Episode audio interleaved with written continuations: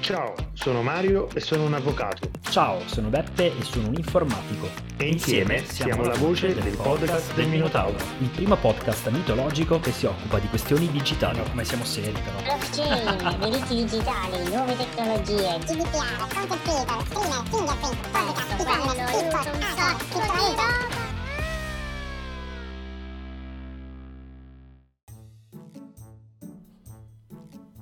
Mario, buonasera. Ciao Beppe, buonasera a te, ben ritrovati dopo le festività natalizie e, e- e dopo, e dopo questo periodo di, di- di rilassatezza. Come stai innanzitutto?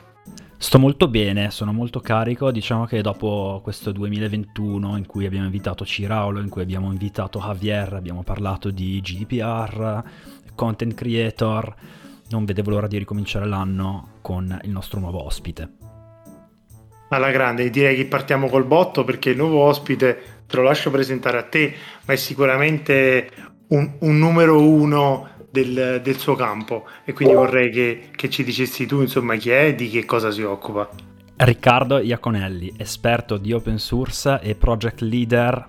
Dicelo tu, Riccardo, benvenuto. In che ambito? Ciao, eh, grazie mille intanto di, di essere qua. Sì, mi occupo di trasformazione digitale e, e- e in particolare sono responsabile del progetto Developers Italia, che è il progetto che si occupa di tutto ciò che è, è il mondo dell'open source nella pubblica amministrazione e eh, in- tra le altre cose anche il, il mondo delle eh, relazioni con gli sviluppatori o, o- o, insomma rendere più facile lavorare e sviluppare con le tecnologie pubbliche.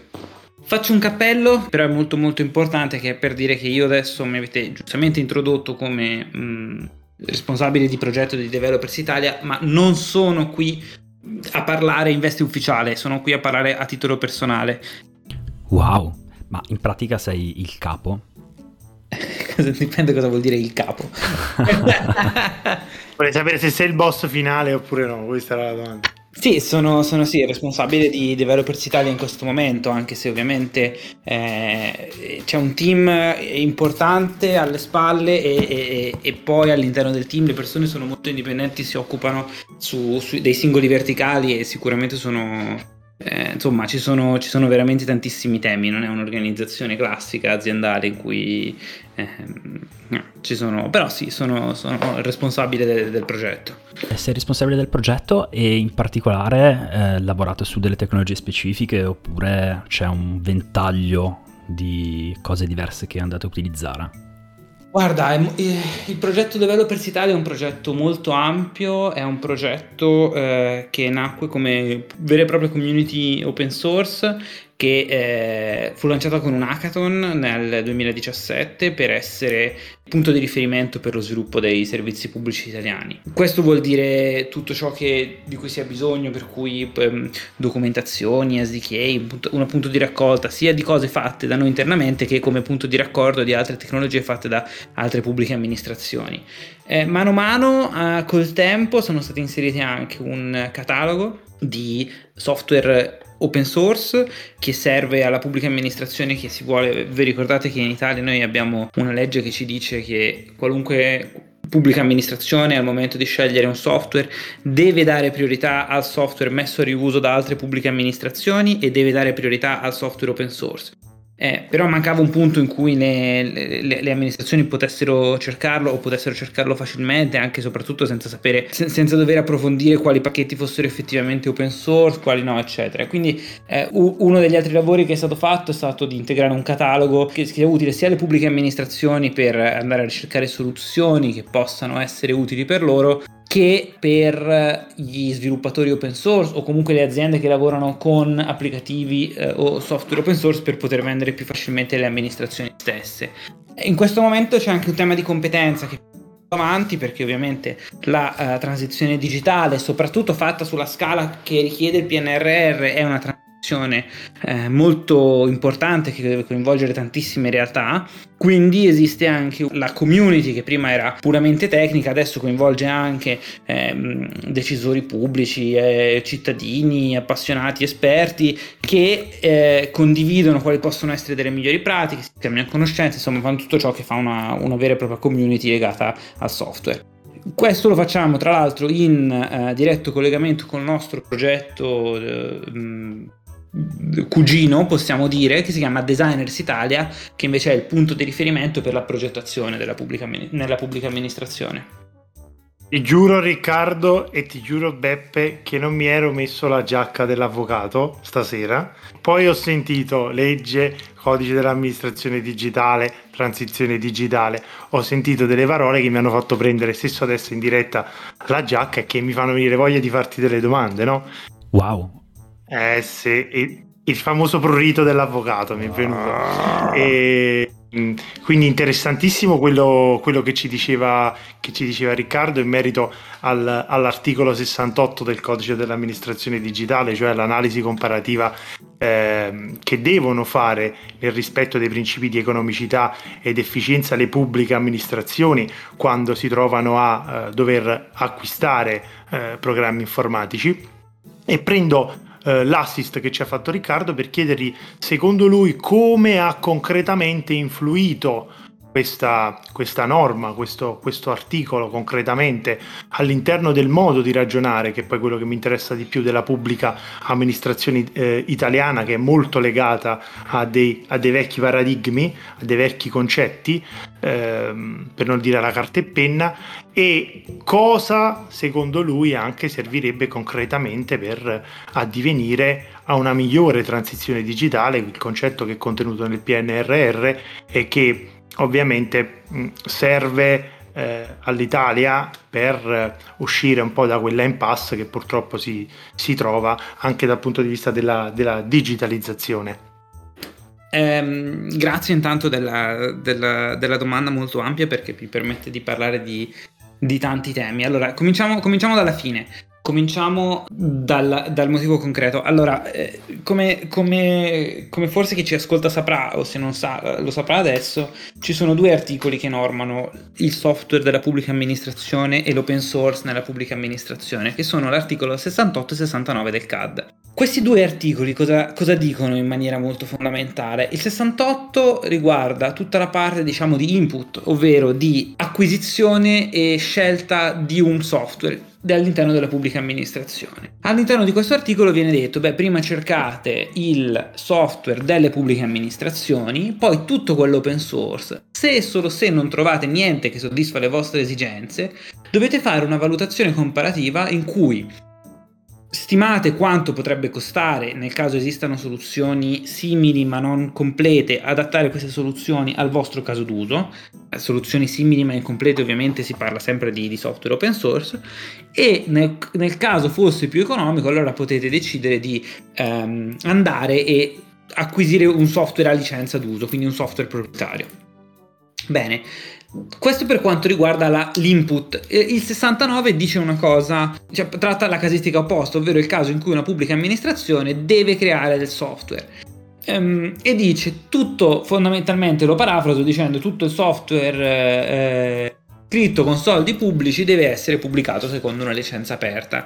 Bene, prendendo due, questi due articoli, mettendoli insieme, facendo un combinato disposto, si può creare un, un vero e proprio ecosistema open source in cui i soldi pubblici, l'investimento dell'amministrazione, pensiamo magari a un comune particolarmente ehm, avanzato, particolarmente ehm, innovativo rispetto, rispetto, al panorama nazionale, può fare degli investimenti in software open source e questi investimenti poi poss- hanno una ricaduta all'interno di tutto il territorio. Tra l'altro si parla non soltanto di un singolo ente, ma eh, attraverso il paradigma open source, che è un paradigma che funziona benissimo, abbiamo visto nell'industria, è diventato il, il modello fondamentale di sviluppo delle nuove tecnologie. Ehm, si, ci si può anche consorziare, ovvero il, quello che era l'antico modello, l'antico, il primo modello di riuso, secondo cui le amministrazioni potevano fare degli accordi bilaterali per andare a sviluppare il software insieme, viene convertito in un ecosistema open source in cui eh, senza necessità di un accordo, ma soltanto in virtù della presenza di una licenza aperta, chiunque può partecipare allo sviluppo. L'abbiamo visto nel concreto, nel, per, eh, ad esempio nel, nello sviluppo del modello dei siti dei comuni. Eh, il modello, questo modello di cui vi sto parlando un, è stato il risultato di un lavoro del, del, vecchio team per la trasformazione digitale, che poi è diventato il Dipartimento per la trasformazione digitale. È stato uno dei lavori di punta portati avanti da Designers Italia ed è stato convertito in, so, in software a, tra gli altri da un consorzio guidato dal comune di Ala, che è un piccolo comune in Trentino, che ha creato del software aperto. Mh, a disposizione all'inizio ovviamente del proprio consorzio e poi ha allargato questa parte, insomma, e adesso è uno dei, degli strumenti più innovativi con cui effettivamente anche veramente un piccolissimo comune ha contribuito in modo molto importante alla digitalizzazione del, del sistema. Il nostro il, ruolo di, di, di, Developers Italia da questo punto di vista è, è, è di incoraggiare questo, ecosistema a crearsi e il ruolo delle linee guida che, fu, che, sono state emanate proprio in attuazione degli articoli 78 e 69 del CAD, non a caso sono stati, sono stati fatti insieme, sono state emanate da Agide, sono state redatte in, in, in collaborazione con l'ex team per la trasformazione digitale, vanno in questa direzione, vanno nella direzione di andare a creare tutto tutto un ecosistema in cui si premiano le amministrazioni che sono virtuose e che quindi sviluppano e scrivono software in modo aperto. E non solo lo scrivono ma come, come, come i più tecnici che sono all'ascolto sapranno non basta prendere un software e mettergli una licenza aperta per fare un ecosistema ma c'è bisogno di tutta una serie di di attività che possono essere fatte, che non sono la, la, semplicemente la manutenzione, ma sono ad esempio il fatto di avere una roadmap pubblica per cui mh, chi, vuole, chi, vuole, partecipare è in grado di partecipare, se un'altra amministrazione, un altro gruppo, un'altra azienda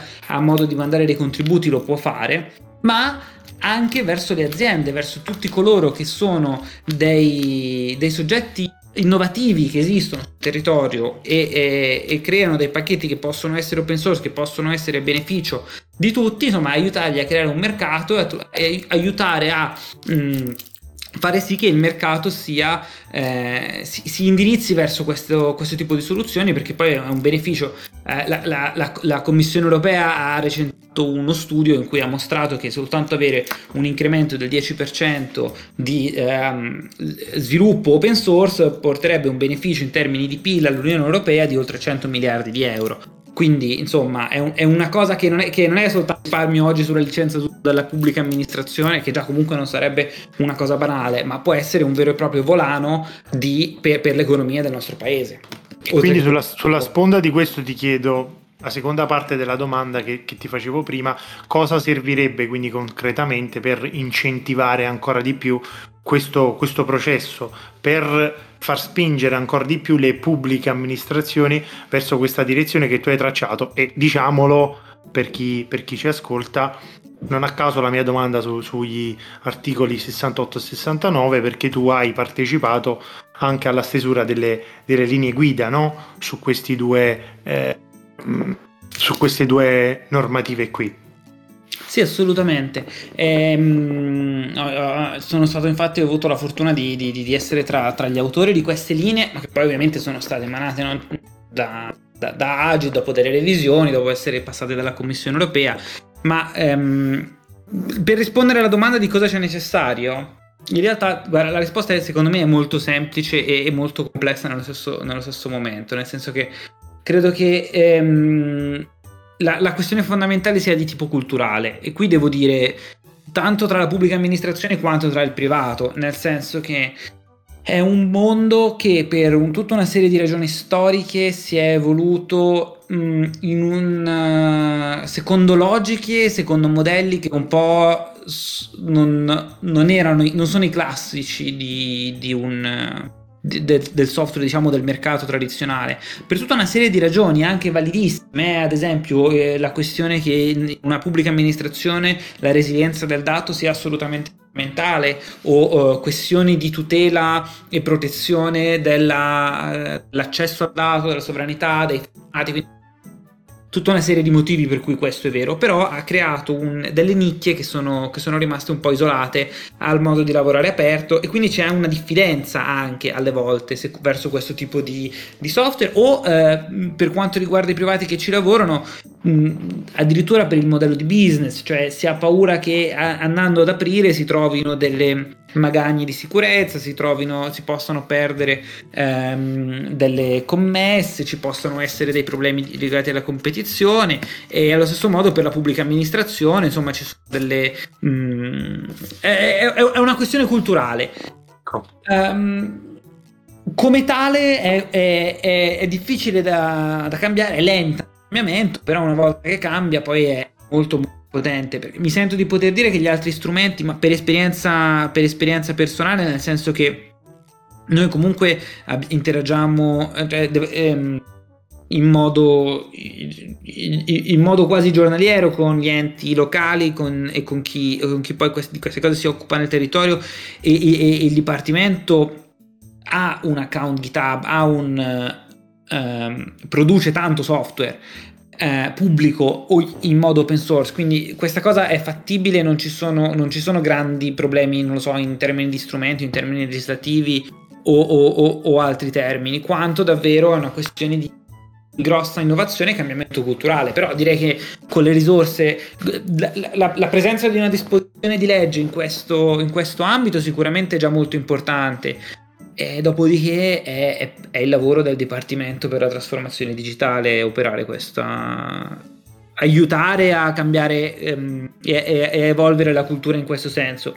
E vi dirò tanto per l'open source quanto come per altri temi. Ad esempio c'è tutto il, il tema della progettazione con al centro l'utente con al centro il cittadino che è una piccola rivoluzione copernicana alle volte in alcune qui eh, si passa dalla centralità dell'amministrazione, dell'atto amministrativo a un concetto di servizio verso il cittadino. Eh, e è e, e, e, questo implica tante trasformazioni anche a livello organizzativo banali quindi non è che è senza per, per questioni eh, di non lo so eh, ci sono proprio dei, dei, degli aspetti oggettivi che sono, che sono complessi e che vanno gestiti di, di essere anche vi, vicino a te nel senso che la normativa sul trattamento dei dati personali banalmente definita privacy pone un po' lo stesso obiettivo, cioè quella di porre l'utente, l'interessato al centro. Ed è un concetto sicuramente rivoluzionario però eh, difficilmente digeribile. E quindi quando parli di cultura, di salto culturale, parli sicuramente di un passo avanti che dovremmo fare come, come paese, come Stato. E che non è, che non è diciamo, facile fare ovviamente in un, anche in un breve tempo, no? Non è facile, però ti devo dire che già il fatto che la pubblica amministrazione si stia piano piano trasformando, come ci raccontava Riccardo, eh, per uh, integrare dentro di sé un po' quel modo di fare che c'è sempre stato nello sviluppo del software open source. E se non ho capito male c'è anche una chat Slack dove addirittura si possono discutere vari temi è, è, già di per sé qualcosa di, di, rivoluzionario per me che lavoro nel mondo informatico mi fa pensare che sia la strada giusta.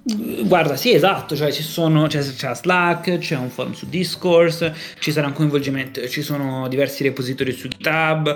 Considerate all'interno delle linee guida che citavamo poco fa eh, se sei chi, chi vince una gara da manutentore di un software di proprietà della pubblica amministrazione si deve impegnare a gestire GitHub a rispondere alle issue a, a verificare verificare le pull request, eccetera, che è una cosa che, che, che, è, mo- che, è, lontana anni luce dalle pratiche che, purtroppo erano, erano, in atto fino, fino, a poco anni fa, probabilmente da, da, molti punti di vista sono in atto anche adesso.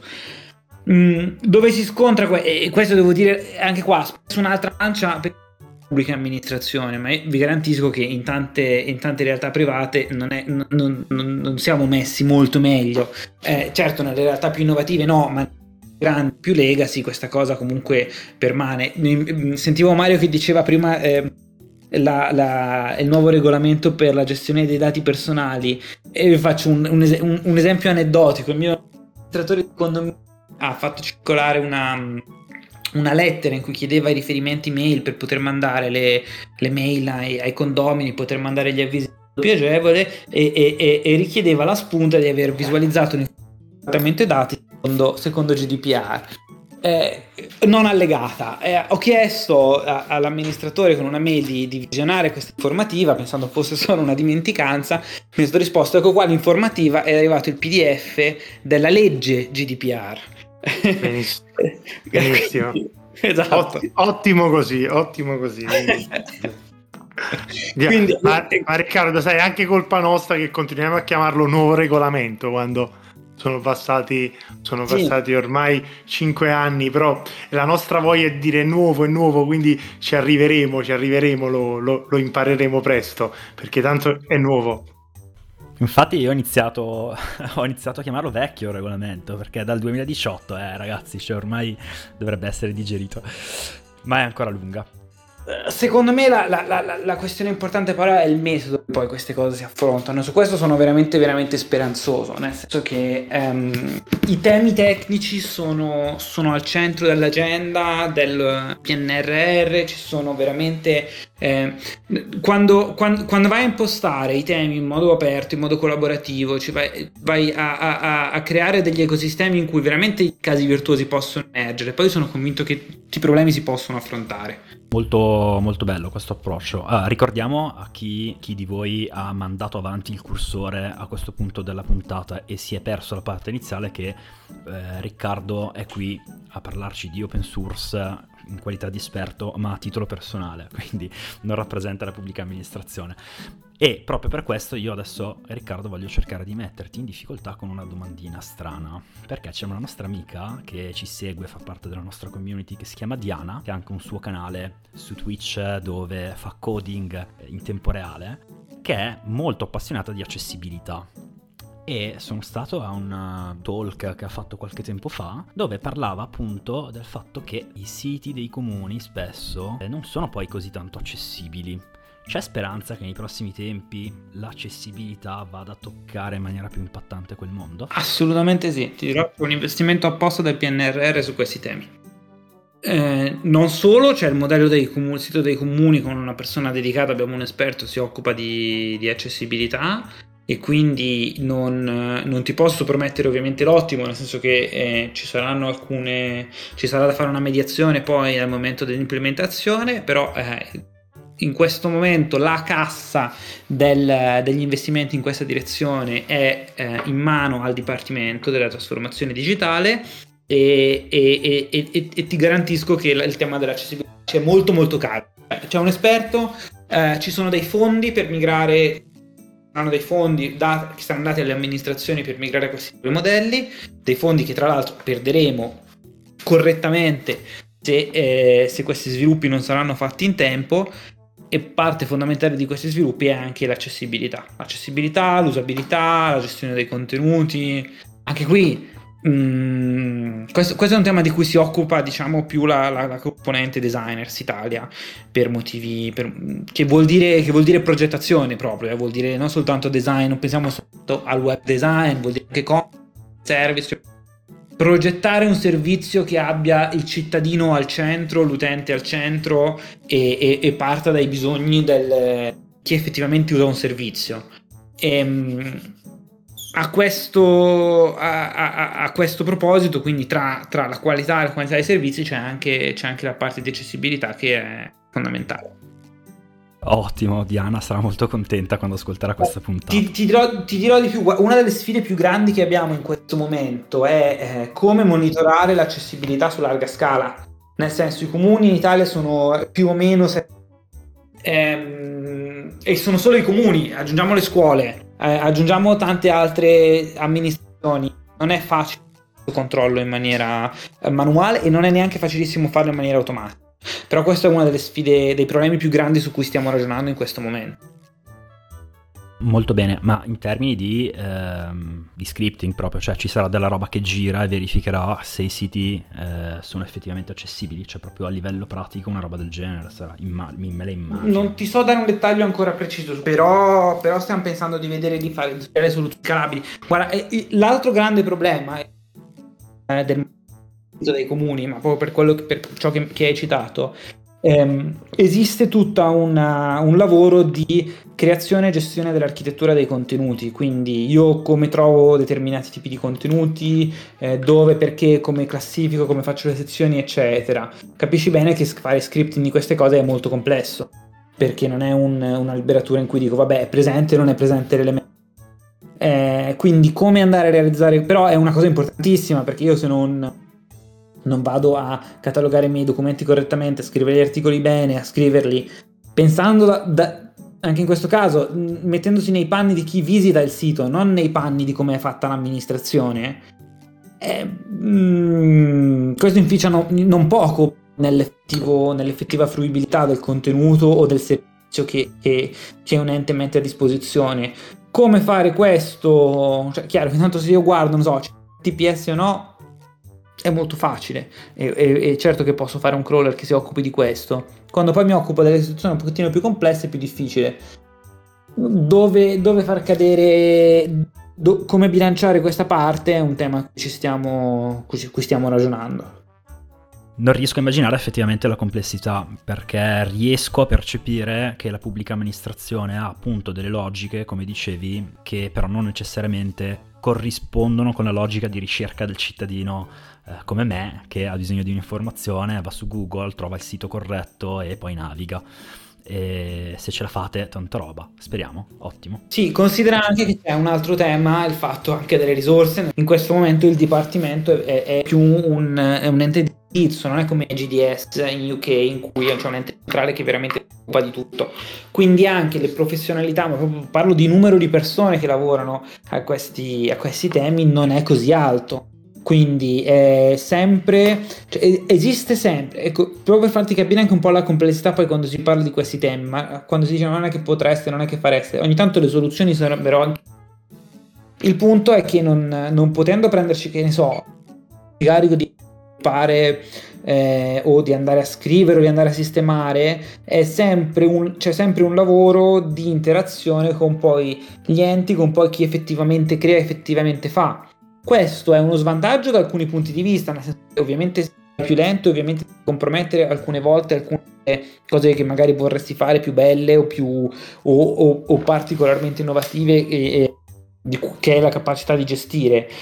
Dall'altra però è un grande vantaggio perché ti tiene per te tiene eh, allineato sulle, sulle effettive necessità dei territori, degli enti, anche sulle effettive possibilità da questo punto di vista. Ottimo, Mario, sei sempre in tenuta da avvocato o nel frattempo hai cambiato abito e cappello? Perché tu sei cangiante. Sì, sì, sì, sì, sì sono, sono, un trasformista da questo punto di vista. Fa anche rima, vedi?